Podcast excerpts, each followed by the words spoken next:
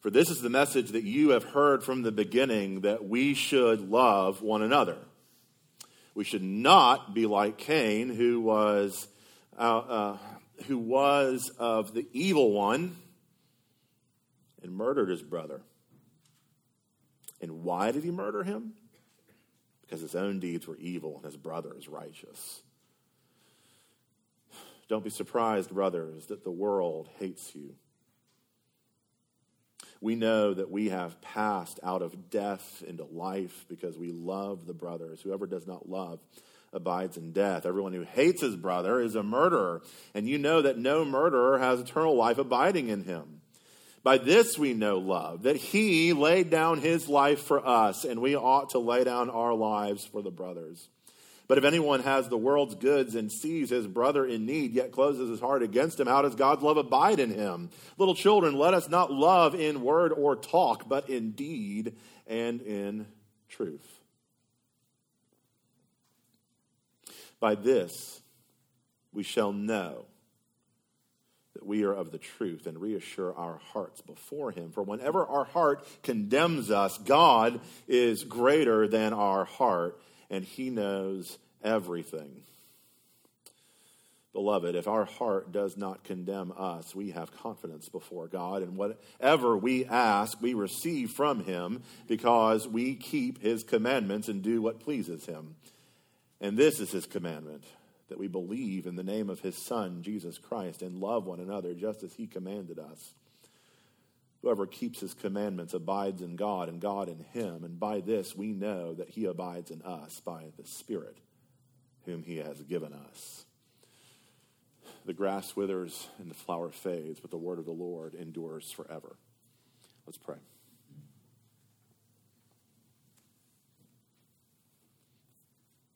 So, God, who generously and graciously and abundantly gives us beyond what we could ask or think. Meet us here today. Do a work in us that is clear it is of you. May the one who speaks decrease so that Jesus would increase. These things we pray in his name. Amen. Be seated.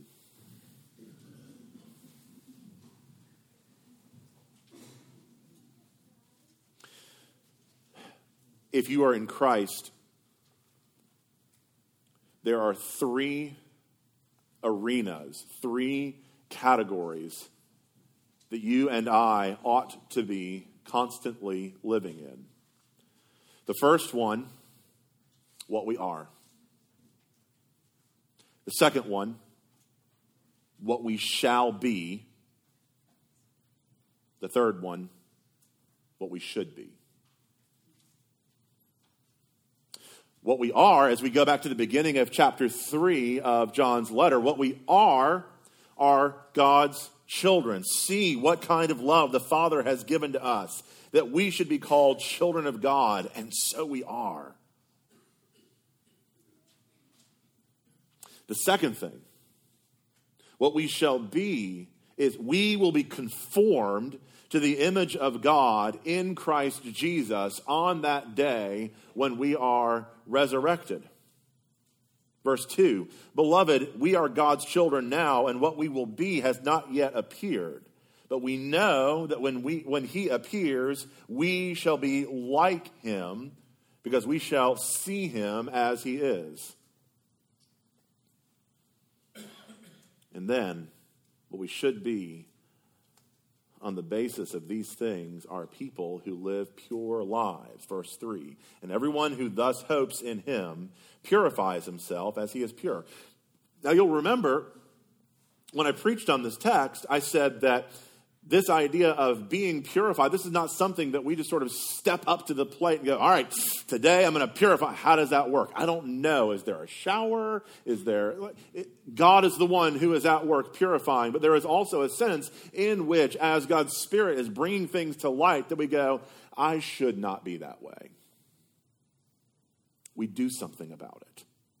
Okay? And again, that's the, that's, the, that's the rhythm that we all should be in when we are hearing and encountering God's divine word. It is, what is God saying? How, how am I undone as I see before the presence of a holy God who I am and what I have done? How am I remade because of what God has done for me in Jesus? And then how do I walk forward in newness of life in reliance on the Spirit to walk in obedience?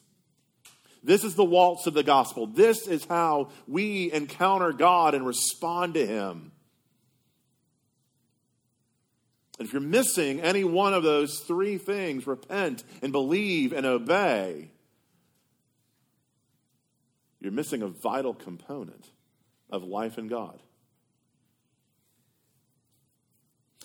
Right at the end of that first section of chapter 3, uh, in verse 10, John says this He says, By this it is evident who are the children of God and who are the children of the devil. Whoever does not practice righteousness is not of God, nor is the one who does not love his brother.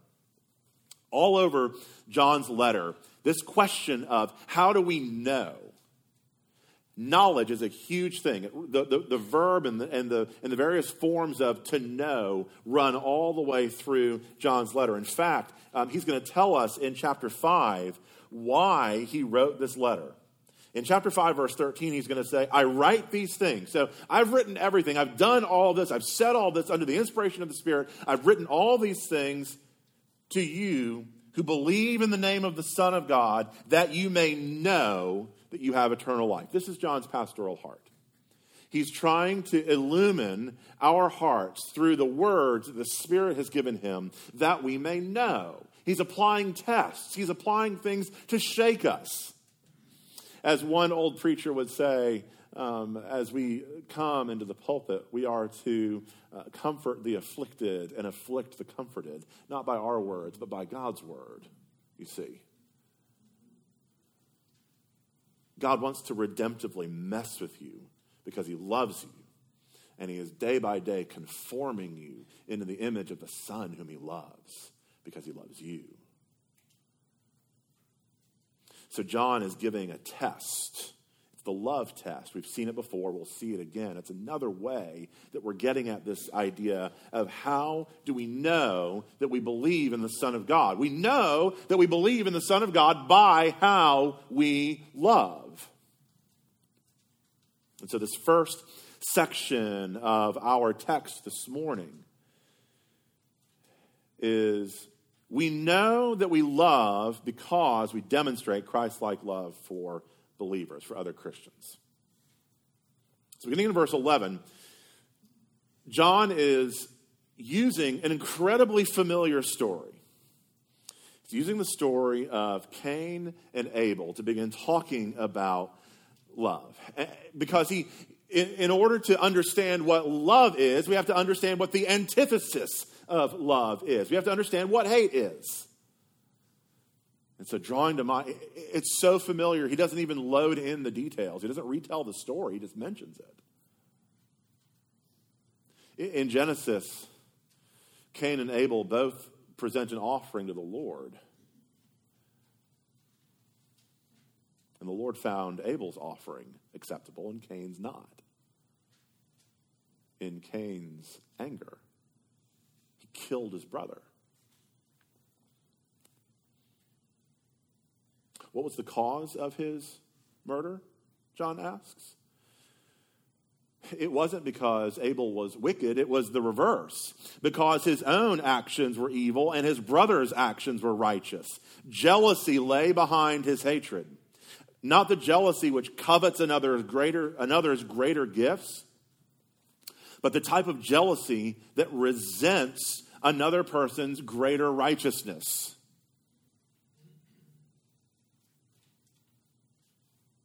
The word here for murder carries with it this idea of to butcher or to sacrifice. later in the Gospels, we would hear about this type of jealousy, this type of envy, this type of hatred that would arise once again. But this time, it would be at the hands of the high priests and the Sadducees and the Pharisees who, did, who, who looked at the righteousness of Jesus and hated it.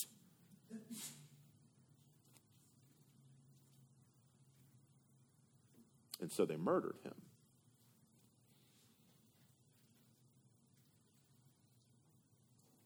What John's addressing here is, is a hatred, a jealousy, an envy that arises in Christians towards their brother or their sister. And though we may not take up weapons or arms in order to murder,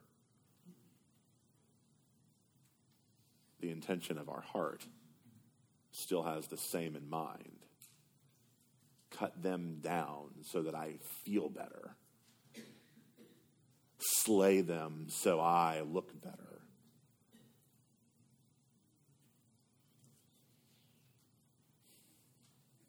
It's this um, sneering at the blessing that God is showing through his grace to other Christians that John says we ought to call in question the reality of our own faith. If you feel this way towards other Christians, John says, you may have a bigger problem than just being an unkind person to be around. For John, there is no, there is no gray area, you see. There is no gray area where we give ourselves a pass. It's either you are practicing love in righteousness because you've been born of him, or you're not.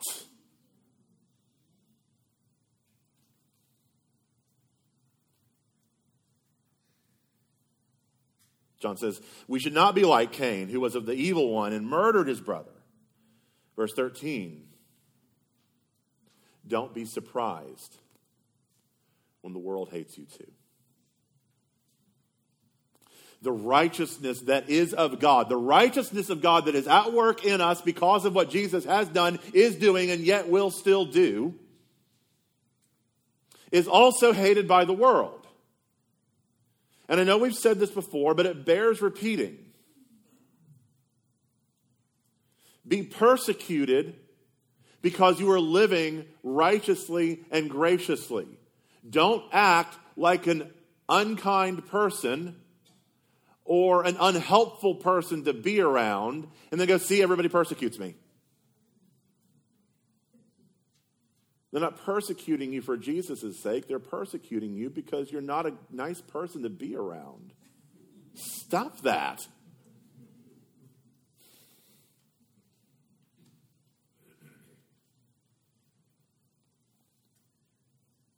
Whoever hates his brother, and I said this back at the beginning of the letter, but I'll say it again.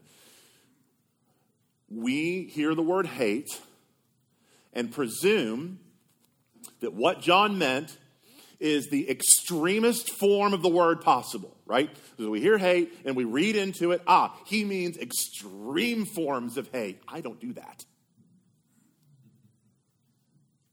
I show indifference to people, but that's not hate. Again, remember, with John, no gray area, black and white. You're either loving or you're hating. Do you think that John had an entire church full of people that were practicing hate to its most extreme form possible? No, he had a church filled with people like you and I, who are at the end of the day people who are self absorbed, self interested, and self promoting. And the gospel, by God's grace, is transforming us to the way that we were created to be, which is in right relationship with God and right relationship with other people, where we are saying, You first, not me first my life for yours, not your life for mine.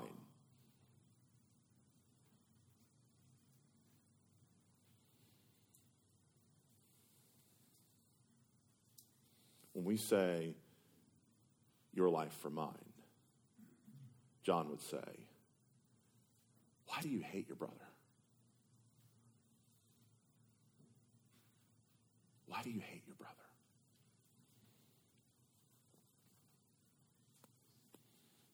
We can say that we like people. But if our actions don't step up and mirror what our words say, John would say we are actually empty of biblical love.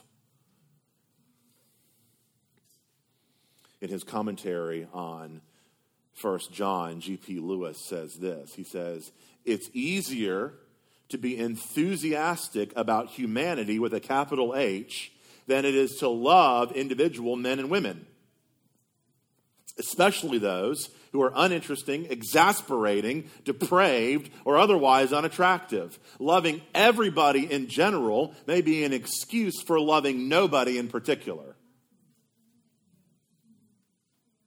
Loving everybody in general may just be a cover for loving nobody in particular. Because you see, love is commitment. Love is commitment to real flesh and blood people. Love is action to real flesh and blood people. And not just the ones that are good to be around and funny to be around and convenient to be around, but the ones that take your time and the ones that cause you heartache and the ones that cause you to lose sleep at night and the ones that you go, oh my gosh, it's their number on my caller ID, someone break my phone.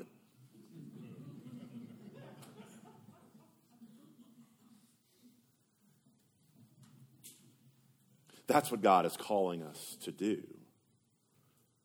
Not say, I love everybody, but love specific people. That's what He's calling us to. And He shows us why.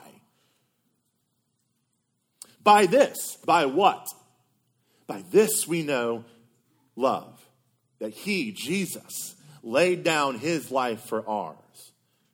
And we ought to lay down our lives for the brothers.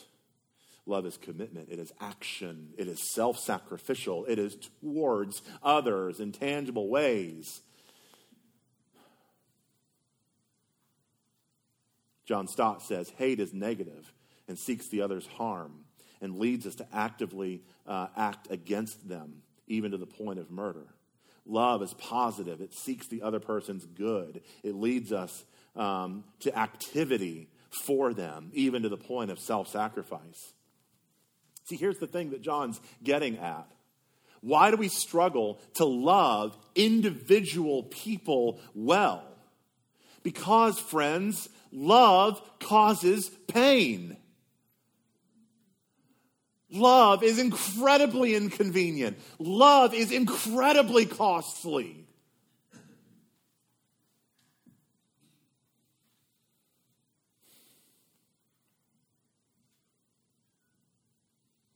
Love can be a killer of joy. So, what do we do? We do with that what we do with anything else that's inconvenient, robs us of our time, robs us of our happiness, maybe a buzzkill to our day. We avoid it.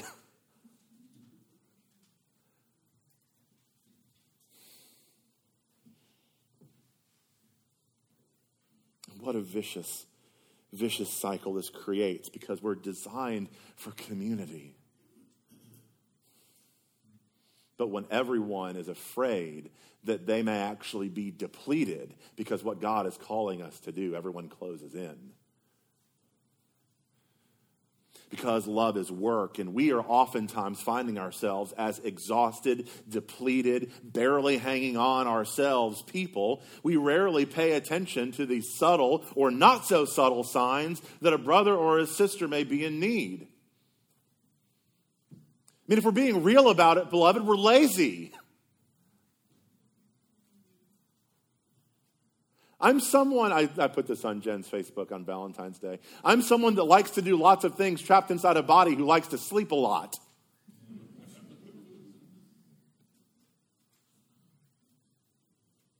I don't want to inconvenience myself. I don't want to sacrifice. And that is where I go, Lord Jesus. What have I done? Because instead of doing the hard work of loving people well, instead of doing the hard work of pursuing the people that take my time and take my energy and take my resources, I self protect. Some of you may know what I'm talking about. Some of you may do that too.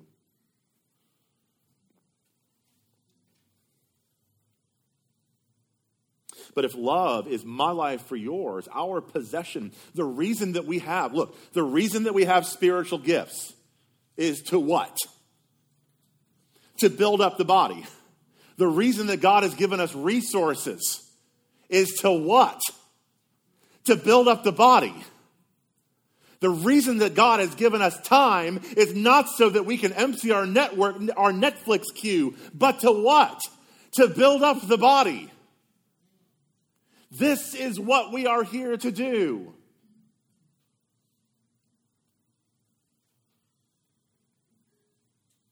God has called us to lay down our lives for the sake of the body. Why? Because that's what Jesus did for us.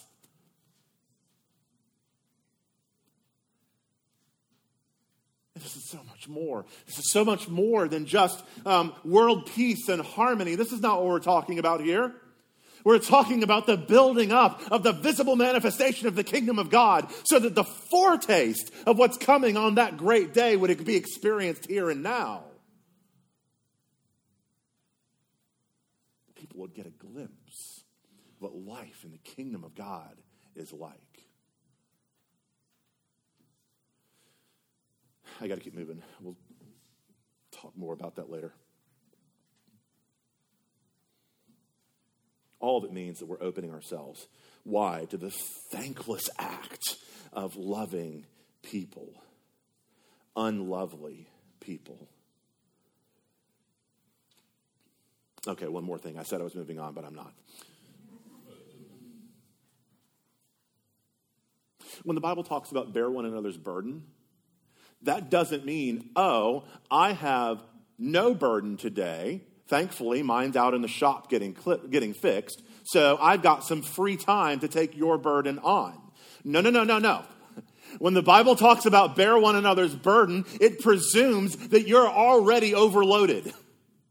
It presumes that you're already stressed, you're already exhausted. Did you ever think it was up to your resources to bear one another's burden? No. When it comes to bearing one another's burden, it is presuming that I've already got nothing and that I need everything from Jesus. Stop making the excuse that you've got so much on your plate. Of course you do. This isn't a matter of you've got the resources that you can tangibly put your finger on. It's that you're desperate and needy and dependent, and you need God to meet you in your weakness, just like your brother or your sister needs you to meet them in their weakness. Okay, now I got to keep going.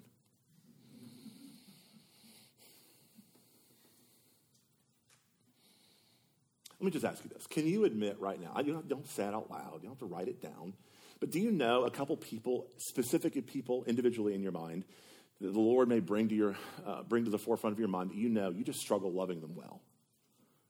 You've avoided them, you're not praying for them, you're not seeking ways to serve them. Do you recognize that this is a problem? Not just, ooh, wow, yeah. The optional add on package to the Christian life. Like, this is, a, this is a real thing, this is a real problem.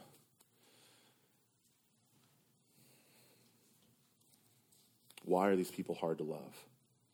What excuses have you given yourselves to not love people well? Is it time? Is it exhaustion? Is it lack of care? What are we going to do about it? And that's where we that's where we keep going. Verse 18, little children, let us not love in word or deed, or sorry, let us not love in word or talk, but in deed and in truth. By this, we shall know that we are of the truth and reassure our hearts before him. Look, John has said hard things to make us take hard looks at ourselves. How do I know? How do I know what's going on? Who ought I to be? Who should I be? Where am I right now? I'm a child of God because you have the smile of heaven. That part is covered. You are a son, a daughter of the Most High King if you are in Jesus. You will one day be raised with him. Between this day and that day, who should I be? By the power of God's Spirit.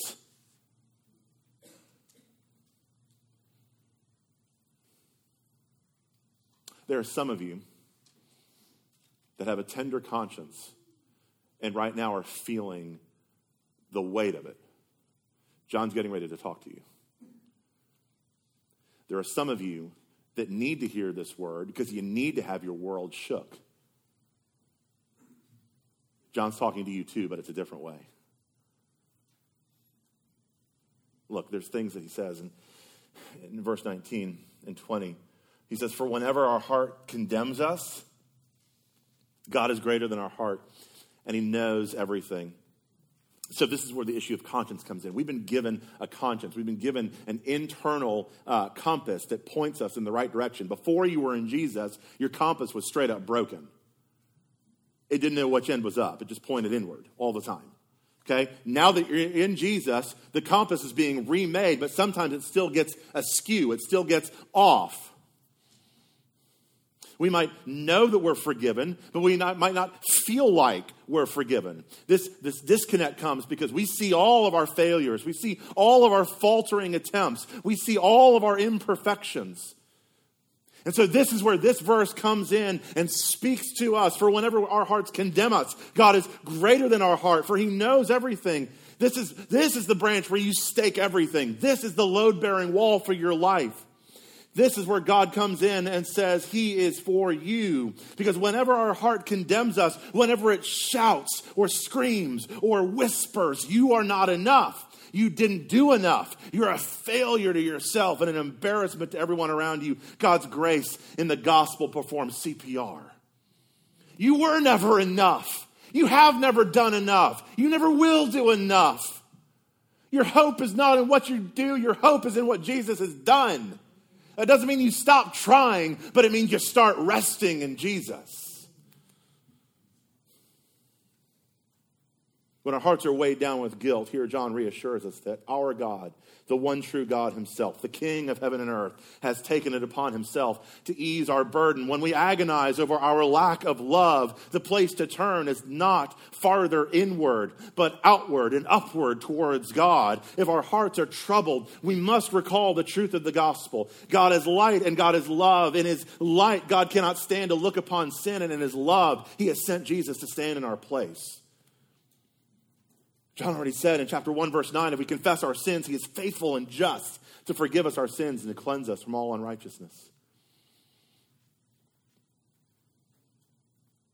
There are a lot of places in the Bible where um, God, being the discerner of the thoughts and the intentions and the attitudes of our heart, are given in order to call us to repentance. But here, here, God knowing everything is a sign of great comfort. God is not blind to our unloving actions. God is not blind. He knows every part of our hearts. He sees every loveless, heartless, selfish thing that we've ever done. He sees it all, all of it, any of it warranted our internal condemnation. But God has still seen all of that, known all of that, and laid all of that on Jesus. Your hearts cannot condemn you because in Christ there is now, therefore, no condemnation for those who are in Christ Jesus your heart may scream, I'm not enough. And the gospel screams, You're right, but Jesus is, and now he's yours.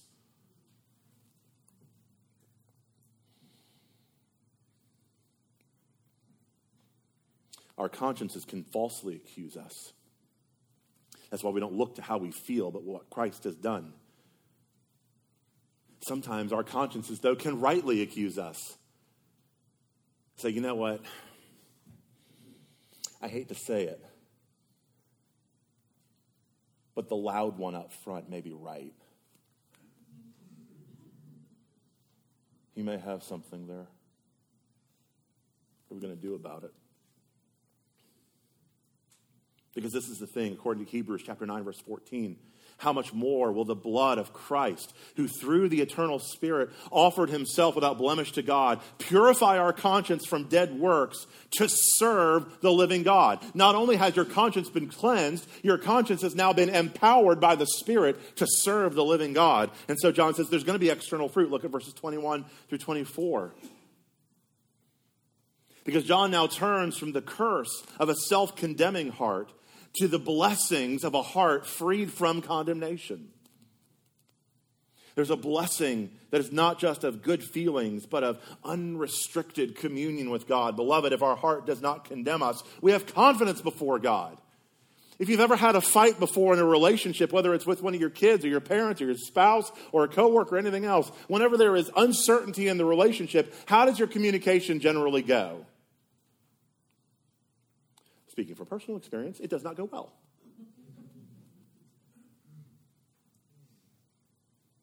But when our hearts are free from condemnation, it's then that our communication lines open wide. It's then that we enjoy the feeling of full access because there's no wondering if there's any sort of misappropriated guilt that we should be dealing with.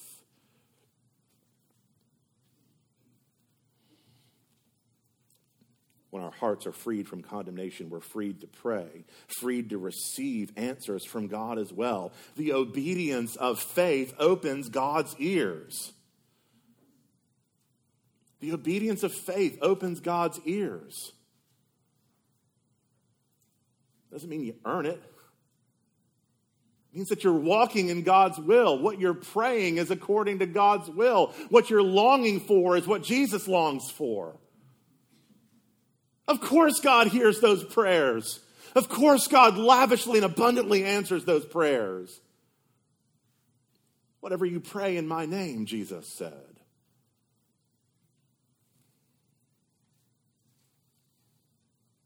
When we trust in God's Son and love like his Son, God blesses these things. Verse 23. And this is his commandment that we believe in the name of the Son, uh, of, of his Son, Jesus Christ, and love one another just as he has commanded us. This verse calls for several things, friends. It calls for us both to receive the gift of God in Jesus by grace through faith, and then reciprocate it in action. If either component is missing, what you have is not Christianity. A life of good deeds is not a Christian life if you have not put your trust in Jesus. Neither are you a Christian if you profess belief in Jesus without a corresponding life of fruit bearing testimony to Jesus. You must have both. And God, in His grace, provides those to those who long and seek for it.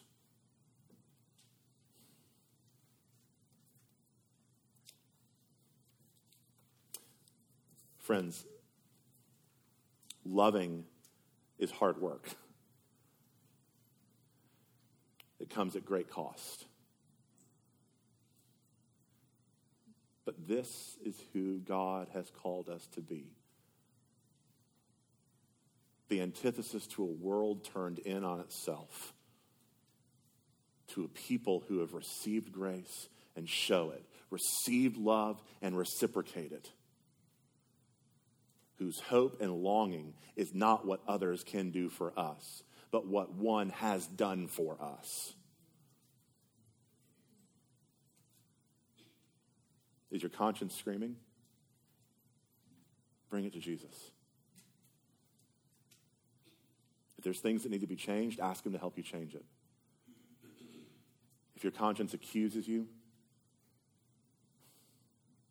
bring it to Jesus. God knows everything and still gave Jesus for you anyway. Praise Him.